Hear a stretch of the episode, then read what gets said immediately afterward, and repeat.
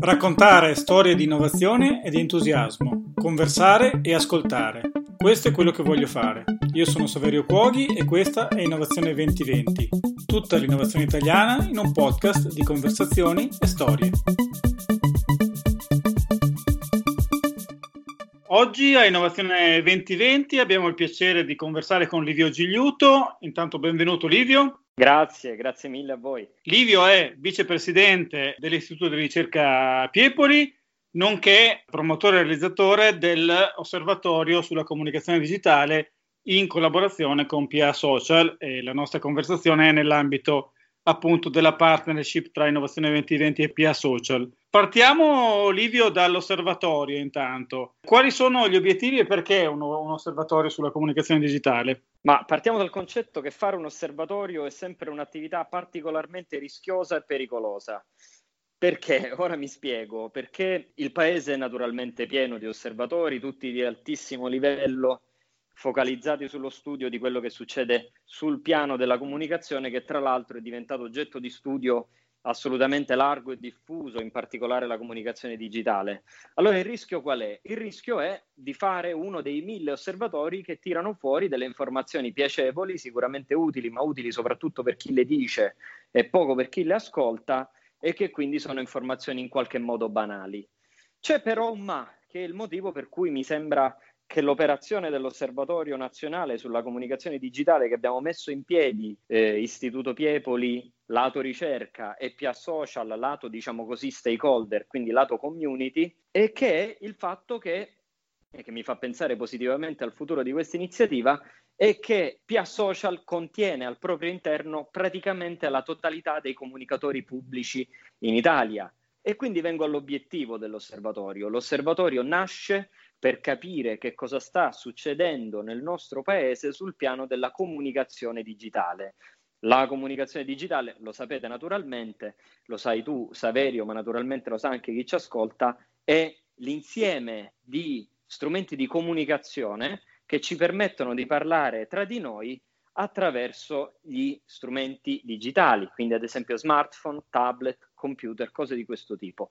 Questi strumenti stanno cambiando la comunicazione ma la cambiano soprattutto lato aziende. L'osservatorio nasce per capire cosa sta succedendo nella pubblica amministrazione, cioè l'APA sta davvero accettando la sfida della comunicazione digitale o lo sta facendo solamente in maniera apparente. Noi ogni anno faremo degli studi finalizzati proprio a capire questo, cioè a capire se la pubblica amministrazione, anche con un focus sui privati, ma soprattutto la pubblica amministrazione, ha iniziato a cambiare il proprio modo di comunicare e ha iniziato a comunicare attraverso gli strumenti che noi usiamo tutti i giorni. Mi dicevi appunto che questa è una ricerca diciamo, particolare che coinvolge la comunità, che parte da una comunità.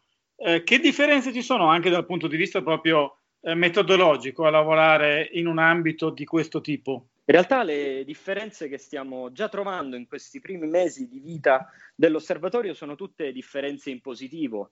Considerate che quando noi svolgiamo un'indagine come Istituto Piepoli su qualunque area, la prima cosa che facciamo è informarci. Quindi sostanzialmente chiedere agli stakeholder, a chi popola un certo mercato o certa, un certo tema, di briefarci, cioè di darci informazioni. Voi immaginate che sulla comunicazione digitale, grazie all'osservatorio, abbiamo già all'interno di questa community più di 30 comunicatori pubblici esperti nell'oggetto del nostro studio. Quindi la grande differenza è una differenza positiva, che all'interno dell'osservatorio ci sono già il know-how, le conoscenze, le intelligenze utili a studiare il fenomeno da dentro e non da fuori. E questo è già un elemento molto positivo, che però dall'altro lato può anche generare conseguenze negative, ad esempio il vedersi solo la punta dei piedi, cioè il non riuscire a vedere il punto di vista dell'opinione pubblica. Per questo, con Francesco Di Costanzo, il fondatore di Pia Social, abbiamo pensato di coinvolgere un istituto di ricerca, che è appunto l'Istituto Piepoli, di cui sono vicepresidente, eh, perché questo ci permette di chiedere continuamente all'opinione che cosa gli italiani vogliono sul piano della comunicazione, dove, vuol, dove vogliono che si parli e come vogliono che si parli loro. Venendo all'ultima analisi che avete pubblicato oh, poco tempo fa, Un primo dato che leggevo e eh, incuriosisce è il fatto che non tanto ci sia interesse verso la comunicazione digitale da parte delle istituzioni pubbliche, ma che ad esempio oh, le persone considerate meno avvezze all'uso del digitale, ad esempio le persone non più giovani, in realtà apprezzino molto questo tipo di comunicazione. Oh, ed entriamo qui nel vero, nel, nella vera ciccia del tema di cui stiamo parlando, e cioè il rapporto che c'è fra le persone e la comunicazione digitale, fra gli italiani e la comunicazione digitale.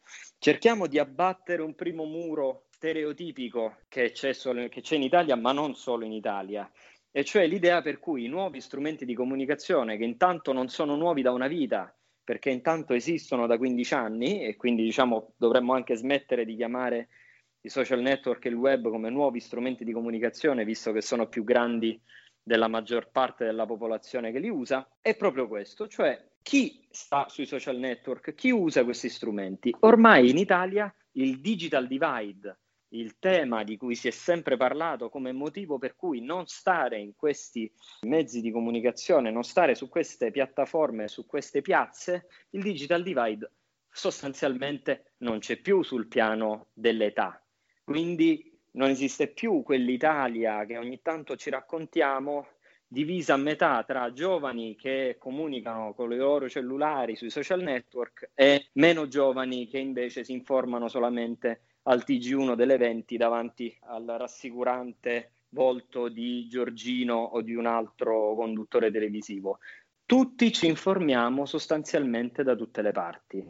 Quindi anche gli over 55 si informano tramite social network, tramite il web e lo fanno perché è lì che trascorrono una buona parte della loro giornata informativa. Considerate anche, considera anche Saverio, che questa idea per cui i giovani si informano sul web e i non giovani invece non si informano sul web nasce un po' da un pregiudizio.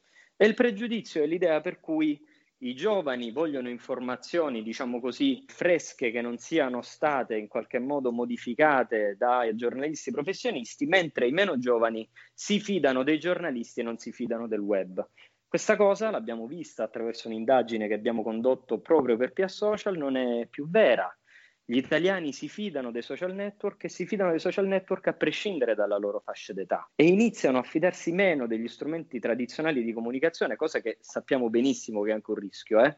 Non è solo una componente positiva, ma si fidano sempre meno di questi strumenti, diciamo, tradizionali di comunicazione, perché li percepiscono un po' come mediati, come se ci fosse qualcuno che controlla le informazioni date sui giornali o nei telegiornali, mentre sui social network il flusso di informazione è libero e quindi la percezione è che io possa essere informato su tutto quello che succede nel mondo sui social e solo su alcune cose sugli strumenti di comunicazione tradizionali. Quindi per rispondere alla tua domanda, che cosa sta succedendo? Sta succedendo che il digital divide per età è sostanzialmente destinato a scomparire, ma sta succedendo che ne continuiamo a parlare anche se in realtà vediamo in giro i nostri nonni e i nostri genitori che smanettano sul cellulare e sanno prima di noi le cose che succedono nel mondo. Quindi anche in questo caso il ruolo dell'osservatorio secondo me è molto importante e ti ringrazio Saverio anche per aver, averci dato la possibilità di parlare di questa, di questa iniziativa perché l'obiettivo è anche per quanto possibile svegliare coscienze e iniziare a porre di più l'attenzione su questo nuovo fenomeno. Un altro tema, Livio, che dire, va almeno controcorrente ai pregiudizi, poi tu mi dirai se è così anche a, a livello più ampio. Il Sud, anche qui, richiede apprezza di più e richiede più informazioni rispetto al nord sui mezzi digitali.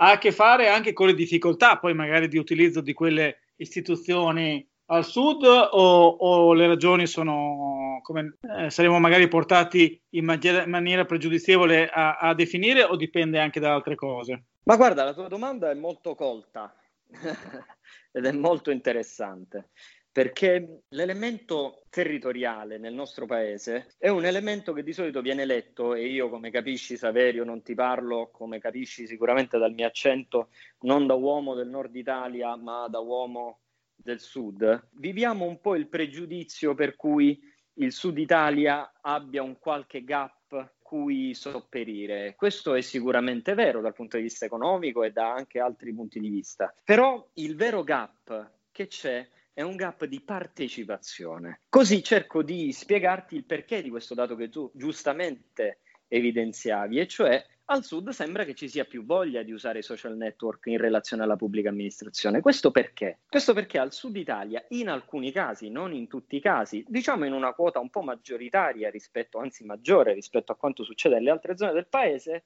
c'è difficoltà ad avere relazioni con chi decide, quindi con il potere, che sia il proprio comune, ma addirittura molto di più con la propria regione o ancora di più, come immaginate, con il livello nazionale. Quindi, banalmente, chi sta in Sicilia, chi sta in Calabria o chi sta in qualche modo lontano dal luogo delle decisioni, pensa che i social network po- possano essere uno strumento o diventare col tempo uno strumento di democratizzazione. Quindi usare i social network per parlare col potere, chiedergli conto di quello che fa o anche banalmente proporgli qualcosa da fare. Questa tendenza che noi registriamo in particolare nel sud Italia è una tendenza che in realtà va letta in maniera positiva, cioè gli italiani che sono un po' più esclusi o si sentono un po' più esclusi dal centro delle decisioni dicono ehi forse col web è arrivato il nostro momento, è arrivato il momento in cui possiamo parlare col ministero, parlare con la regione, parlare col nostro comune e dirgli che cosa vogliamo. Interessante questa considerazione e, e mi tira un'altra domanda. Quando parliamo di comunicazione, almeno una volta si faceva la distinzione tra, no, tra comunicazione istituzionale o informativa e, e comunicazione di, di, servizio. Io stesso facendo interviste un po' agli associati e ai, e ai referenti di PA Social nelle altre conversazioni del podcast, molto spesso sento parlare di cose assolutamente oramai pregevoli, spesso superiori a quelle che si fanno nelle aziende private dal punto di vista della comunicazione, eh, diciamo informativa, il legame e la connessione con l'informazione di servizi e con i servizi stessi a volte è più complesso, eh, anche perché le macchine sono macchine, come dire, da muovere sicuramente più, più grosse. Qual è la tua opinione su, su questa connessione? La domanda è talmente intelligente che merita una risposta forse noiosa, lunga e complessa. Io cerco di articolartela così. Parliamo di futuribili, cioè di probabili futuri, partendo dal presente, un po' come fa Black Mirror, no? Cioè Black Mirror prende il presente, gli mette davanti un esponenziale, quindi una potenza, e ti dice guarda il futuro sarà così perché il presente è così. Quindi proviamo a fare un po' una generalizzazione di questo tipo. Allora, che cosa sta succedendo adesso sul mondo della comunicazione? Lato imprese. Lato imprese sta succedendo che imprese private costruiscono una comunicazione di flusso in cui lato informazione, lato servizio, lato entertainment, queste tre componenti si mischiano, diventano sostanzialmente indistinguibili l'una con l'altra.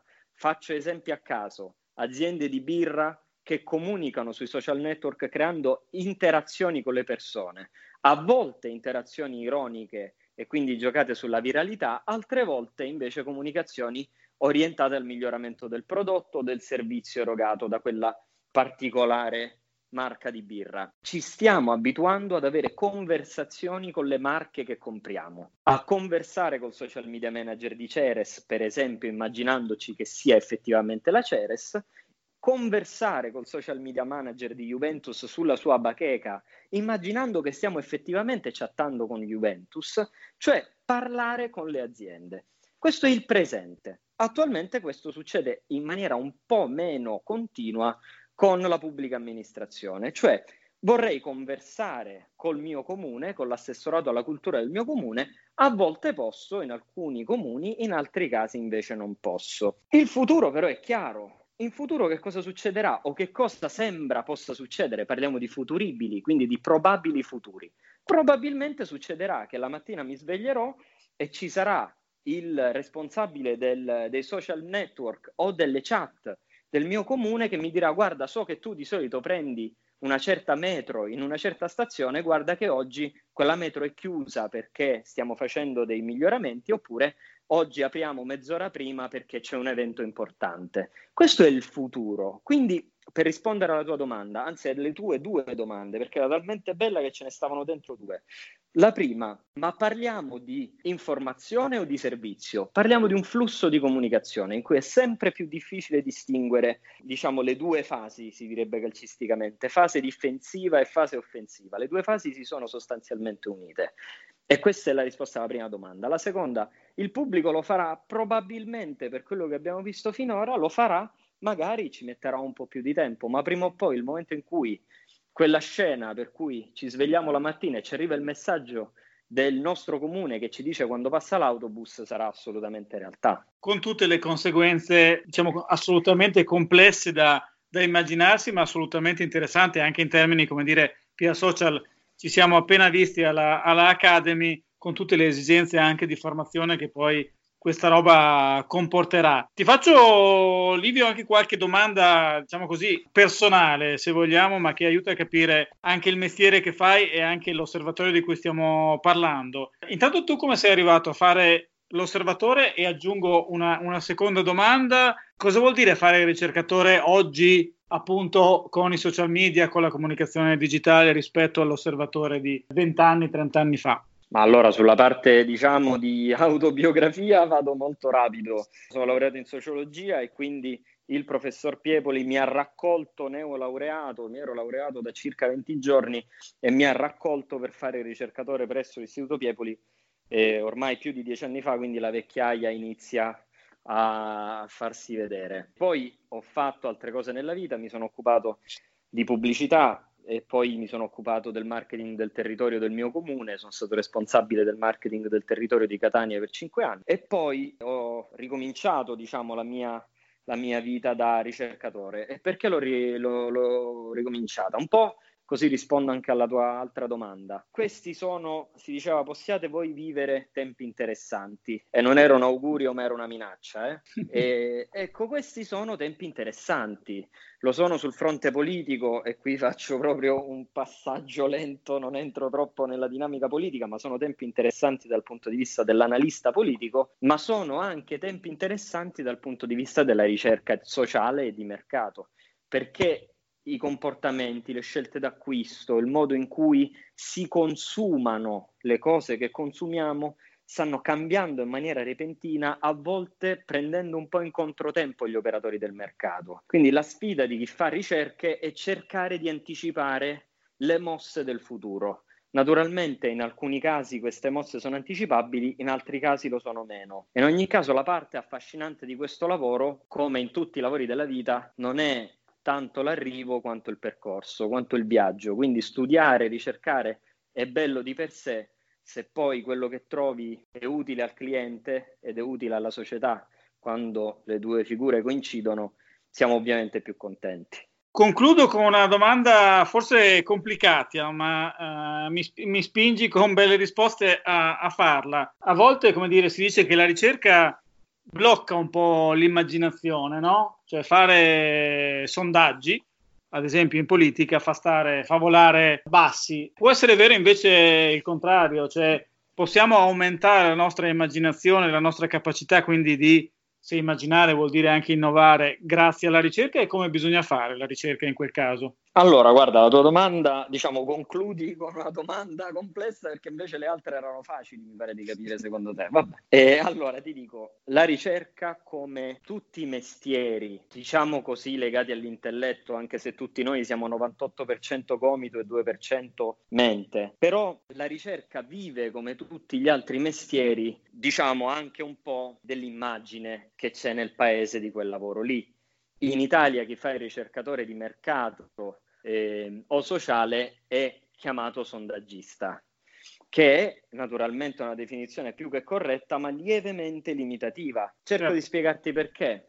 Perché in Italia le professioni considerate creative sono le professioni, diciamo così, artistiche. Un pubblicitario è un creativo, un architetto è un creativo, un artista è un creativo, un ricercatore non è un creativo è un banale, è un noioso e questo ce lo portiamo un po' dietro come gap. In realtà le ricerche possono essere banali e noiose oppure innovative e capaci di prevedere o di studiare il futuro o in alcuni casi addirittura di costruirlo. Faccio un esempio, le ricerche cosiddette Delphi, che si chiamano così perché sono ricerche oracolari, quindi diciamo capaci di prevedere il futuro, come l'oracolo di Delphi, sono ricerche che costruiscono, che creano, che immaginano possibili percorsi futuri. Lo stesso vale per le ricerche che noi facciamo di creative problem solving, cioè gruppi di cervelli che si riuniscono e con alcune tecniche creative riescono a immaginare come risolvere i problemi del quotidiano, dell'azienda, del paese o delle famiglie. Quindi risposta banale e noiosa a domanda complessa e bella. Cosa può fare la ricerca per innovare? La ricerca per innovare può far camminare meglio i cervelli. Ottima risposta. Prossimo passaggio, Livio, di, dell'osservatorio, prossima ricerca, pezzo di ricerca che sarà fatto? Allora, il prossimo passaggio è mm, sfidante, è già in atto ed è la scrittura del primo libro bianco sulla eh, comunicazione digitale che presenteremo tra metà la fine di novembre, che raccoglie al suo interno il contributo di tutti i membri dell'osservatorio, ciascuno dei quali ci dice come sta andando il paese nel proprio settore sul piano della comunicazione digitale, sanità, università, scuola, tutto mobilità, insomma una specie di quadro che noi faremo ogni anno, almeno questo è l'auspicio e sono sicuro che ce la faremo, quadro dello stato dell'arte della comunicazione digitale in Italia. Ovviamente su questo, se vi va e se ti va, possiamo anche magari parlarne un po' più avanti. Assolutamente volentieri, direi anzi ti contropropongo, sentiamoci e raccontiamo un po' di futuro ogni, ogni qualvolta ci lavorate sopra. Eh, grazie mille Livio, grazie per la conversazione anche atipica, per essere, esserti prestato, come dire, andare anche fuori dal, dal consueto, ma è quello che cerchiamo di fare. Grazie a te, io provo a prestarmi e se ci riesco pure a regalarmi. ottimo, ottimo. Grazie ancora, a presto. Ciao, a presto, grazie. Innovazione 2020, tutta l'innovazione italiana in un podcast di conversazioni e di storie su innovazione2020.it e sulle principali piattaforme di podcasting.